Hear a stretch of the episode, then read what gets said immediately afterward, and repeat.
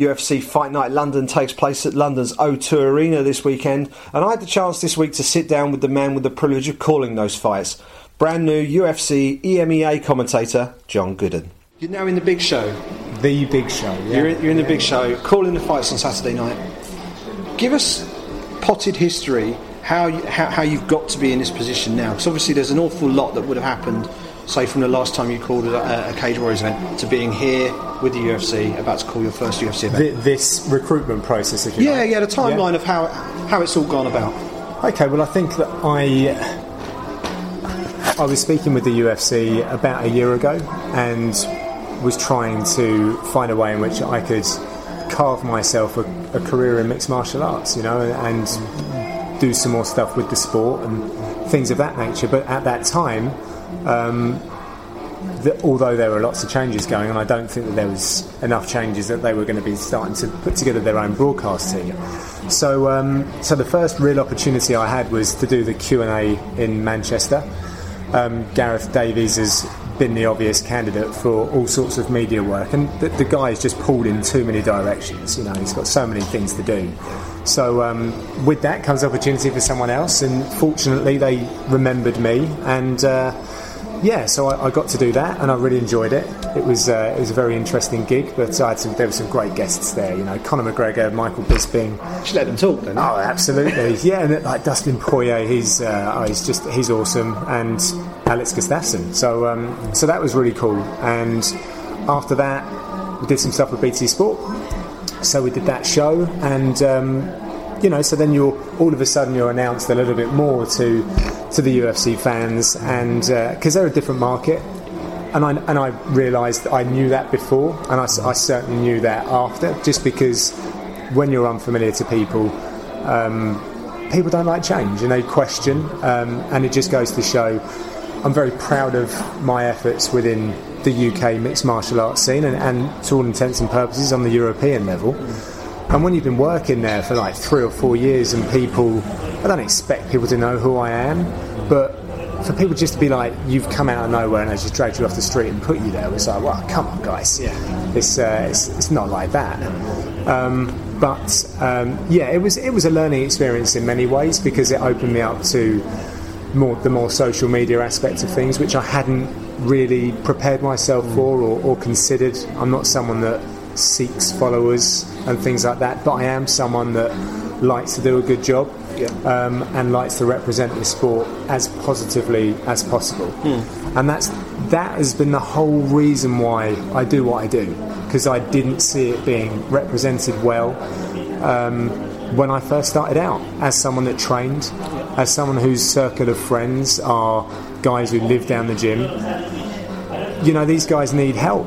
Um, and it takes people who are a little bit more encouraged to get involved in media type stuff. Mm. And I've, I've had I've harboured those ambitions for many years. Yeah. So it, it, kind of all weirdly ties together. So when um, so when some developments were going on in the, the UFC office in London, um, my name was in the mix, and I guess when you're working on the biggest and most active show in Europe, that's that's going to happen. So um, yeah, so I got the call, sat down, had an interview, went really well, and uh, really liked what I was hearing as well. And then after that, uh, we went through the process of screen testing. Tell us a bit about that because I, I, kind of know sort of the the, the, uh, the, basics of it, in as much as you and Brad were told you had to avoid the. Uh, so you had to you had to avoid the uh, the results. You and Dan, sorry had to avoid the results of certain events. Then you were pulled in and had to commentate as if it was live. Is that right? Yeah, yeah. So we weren't sure which card it was going to be, and then it was uh, discovered that we were going to do the. Um, oh God, is it the Malaysia card? No, the. Oh, was it? It was Saffiedine versus versus yeah. Lim. So anyway, Singapore. We, Singapore card. Yeah. I knew it was one of it. Mm. Malaysia, because my best mate's Malaysian. I've been winding him up all day. Sorry. So anyway, we had to avoid that, and um, couldn't really look at the results. But you can't avoid you can't avoid the results. But then I don't think that really mattered. And then I was told that I would be going in and I would be working with Dan Hardy. I would be working with the outlaw Dan Hardy. Okay, right. That's not too shabby. That's that's that's pretty that's pretty weird. Um, I've followed Dan's career all the way through, like most guys from the UK. Yeah. I've also listened to some of the other stuff that he does, and you know, he's it sounds like he's been on a real journey Yeah. of self-discovery and things like that, and that's something that resonates with me. And I'm always looking at people who. He's a martial artist. I'm a martial artist, and when people are going out and doing interesting things, I just try and connect with that. So, all of a sudden, I'm now in the same room as this guy. Uh, so that was cool. But you got to you got to keep cool. You can't, you know, just be too much of a fanboy. Yeah. Uh, we had a job to do, and I turned up and met Dan, and he's just Dan's so easy to get along with. He's got time for everyone. He's very laid back, uh, but at the same time, very professional uh, and wants to do things absolutely right. We didn't have a lot, you know, we had no time to kind of warm up, if you like. We were, and we were actually went down to the BT Sports Studios. I'm not sure if you've, you've been around there. Those rooms are freezing. Yes. They're absolutely freezing. My teeth are almost chattering. Is so it, are these the green rooms downstairs? it was on the same level as where the offices are. Oh, upstairs. Yeah, yeah. I work in, like one a, of those. In like a voice recording booth. yeah, well, I'm just along the corridor from those. Okay. Yeah, So, so, uh, so you'll know, and it was it's like a fridge. Yeah. But it kept you alive. You know. I think that's what it is. It's to stop the commentators getting too, uh, pro- too relaxed and yeah, off. yeah. So, so we sat there with the fights playing out in front of us. There was a camera pointing at us as well, Yep. um, and some microphones, and we just called the fight. So, I had prepared what I thought was the UFC format for the introductions. So I had that to hand, and then I researched the card like I would any other. Um, as it was a Singapore card, there were a lot of unknowns in there. I think there were like 15 debutants or something. Yeah. Um, but I'm quite used to that. You know, that's, that's what I do uh, from covering. And. And Yeah, yeah. you know, when you go back to KO MMA and Yep. and then Shock and Awe, those guys are grassroots. Hmm. You know, they might have had a couple of boxing matches, but nothing else. So you've really got to make some effort to Yeah. find out about people. So I'm comfortable with that, and I and I knew that there were other people in the running. And I knew that I was more comfortable with that process. So I was hoping that that would give me a bit of one-upmanship, if you like. So um, I went in there prepared. We called some fights, um, and it worked really well. You know, it felt really natural with Dan. Having commentated for like five years and been quite active with it as well, um, yeah, it was. It seemed really easy to me, and to have someone like a world titleist sitting next to you, you've got so many ways that you can go. You can ask him on so many different levels, and you're going to get a different answer each time. And he comes with the experience of having been there at the highest level and having done it. Exactly that. So it was it was obvious to me that Dan Hardy was going to be the fixture in that chair. Um, you know, for, just because I think that he's he's the right guy on many different levels, but he's also available. Um, having you know having him sat there and, and listening to some of the stuff he was coming out with, I can normally. As someone that's trained and, and stuff like that, you kind of know where you're trying to lead things. But Dan was just leveling up, and I was like, "Wow!" I didn't, even- I, I didn't think of that, and that's nice, and and that's why I think it's going to be great for the new audience to hear that. You're going to we're not watering anything down. And if we do, if we do make this more accessible, you're going to get even more on another level because you've got a guy that has literally fought for a world title, Yeah. and he's coached guys in the UFC. He's been in the corner for guys Yeah. at the UFC.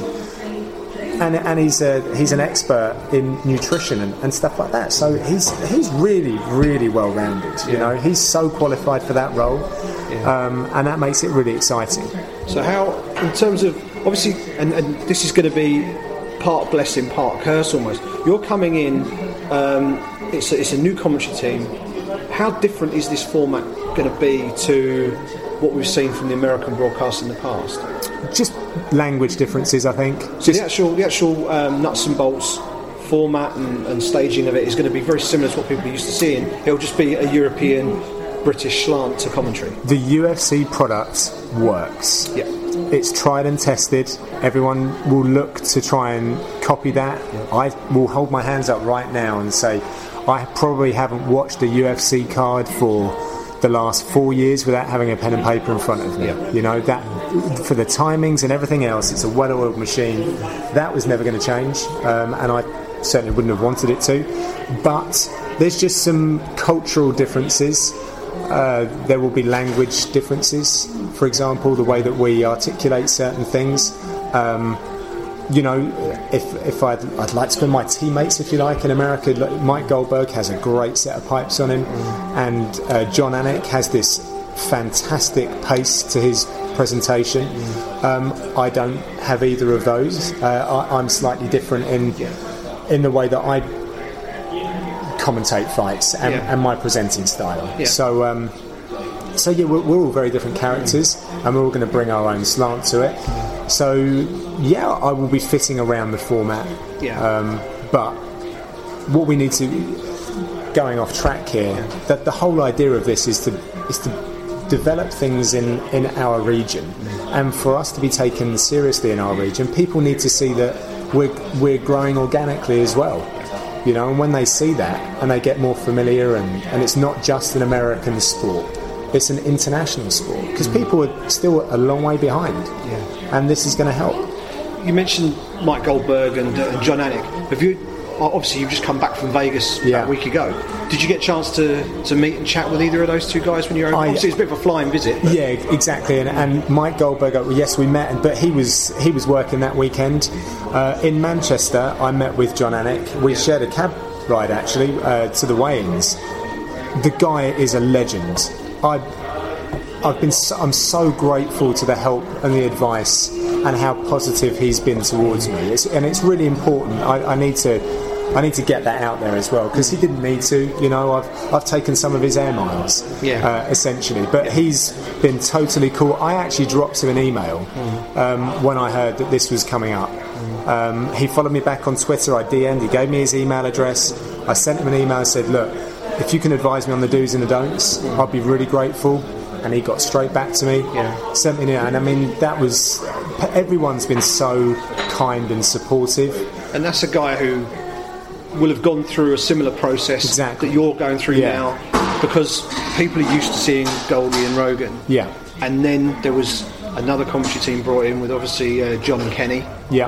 Um, and he would have had that bedding in period and having to cope with the fact that he wasn't the name or the face that people or the voice that people were used to. Yeah.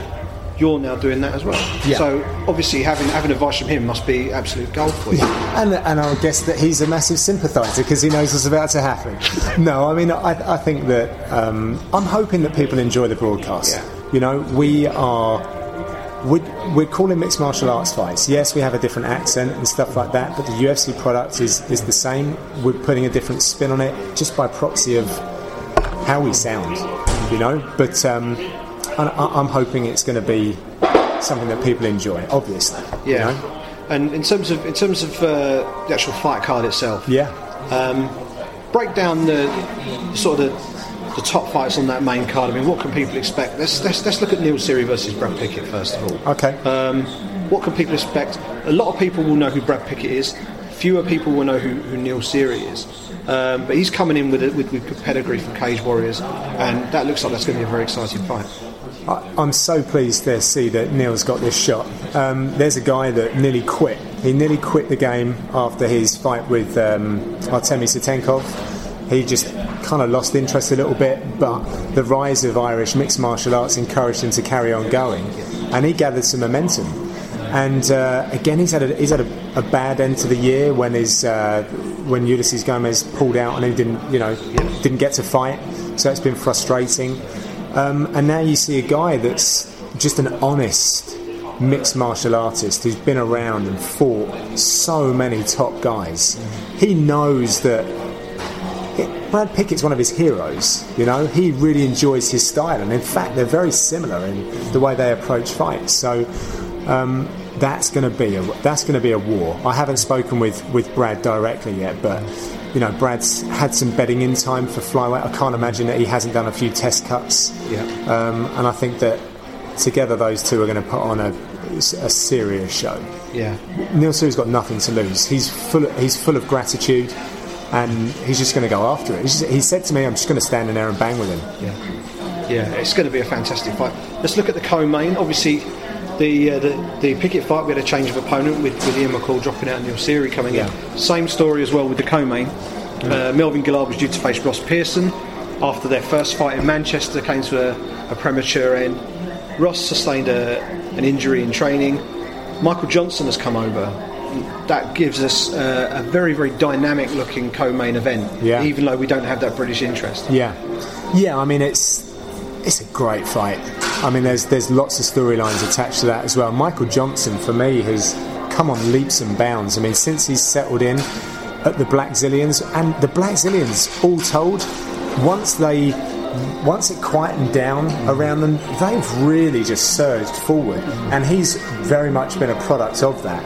And we've seen his fight style evolve from when he was in the tough house, maybe playing it safe, to being one of the. I think he's he's scored the second most knockdowns in uh, in the lightweight division, and guess who scored the most?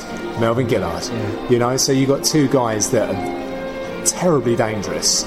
Guillard is inconsistent. What's interesting for me is how Johnson and Guillard they trained together for about a year, and Johnson's put his name down. I mean, he was he, he wanted to fight anyone. He was trying to get a fight with Khabib as well. So he's a gamer, man, really is, and he's put his name down to fight an old teammate who is more experienced than him. He knows something that we don't. Yeah. You know, you're not going to put yourself in that situation if you don't genuinely believe you're going to win, especially when you're on the fringes Yeah. of the top ten. And then obviously we've got after those two fights, which look like hugely entertaining sort of slugfest. We've then got the main event, Yeah. Alexander Gustafsson against Jimmy Manuwa. And Now, a lot of people who I've spoken to thought Alex Gustafsson beat Jon Jones. It was a very, very close fight at the Yeah. time. I spoke with Jimmy earlier this afternoon. He thought that Jon Jones won it, but only just. Um, but he told me that he wouldn't have been happy with the performance that Gustafsson put in because he thinks he, he, he could have finished Jon Jones in that fight. Okay. So that's this is a guy with an, an enormous amount of confidence in his own ability going in in a fight for the first time where he's the underdog. He's never been an underdog for a fight before, Jim. Um, how does he stack up against a very well-rounded Swede in, in uh, Alex Gustafsson? Something that I'm probably going to be putting uh, into the commentary is you're, you're only as good as your first, your, your last bout, Yeah. right? So that makes Alex Gustafsson top of the tree. You know, he's going to be riding high. Um, Jimmy Manuwa is. We still have a lot of unanswered questions about him, you know, uh, and that's that's not his fault. You, you can only go as you can only beat the people that are put in front of you, and he's he's kicked and punched people to the point where their bodies have given up you know, and you know they haven't always been a fairy tale ending, and, and not always what the fans want to see. But he's won those fights, and he was never in trouble in those fights.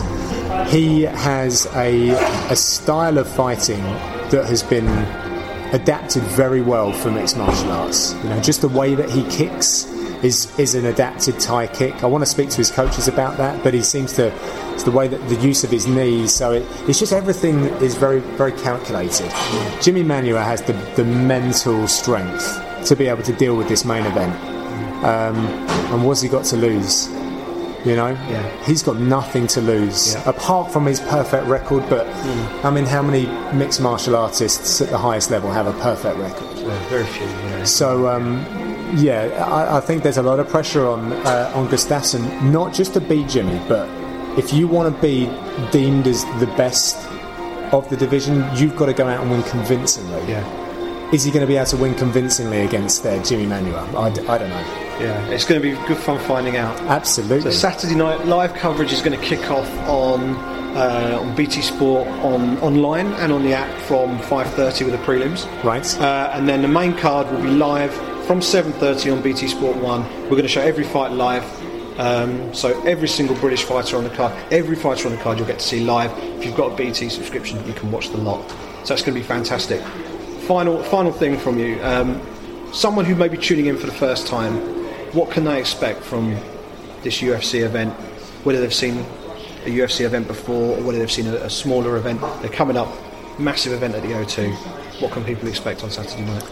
you're going to see front to back um, guys that are really well established guys at the highest level of the game and guys that are just finding their feet at this elite level um, and, and everything in between. So we've got a lot of homegrown talent and they're going to be fueled by a sellout crowd. This sold out in record time. They've had to create more seats. The atmosphere at the O2 is going to be something. You know, I'm so excited for that. I don't know how I'm going to feel walking out to that, but um, we'll, we'll, find out. So, but yeah, there's a lot of excitement around this event, and uh, the results are very, very important on very many levels. They're going to see people who have competed on the Ultimate Fighter series, graduates of that, guys that are still trying to establish themselves. So there's a lot of hungry guys out there and guys that really are still trying to find their feet in their mixed martial arts career, but in the, at the highest level, and that's really exciting. Brilliant. Thanks very much, John, and I hope it all goes swimmingly for you on the yeah, night. Thank you very much.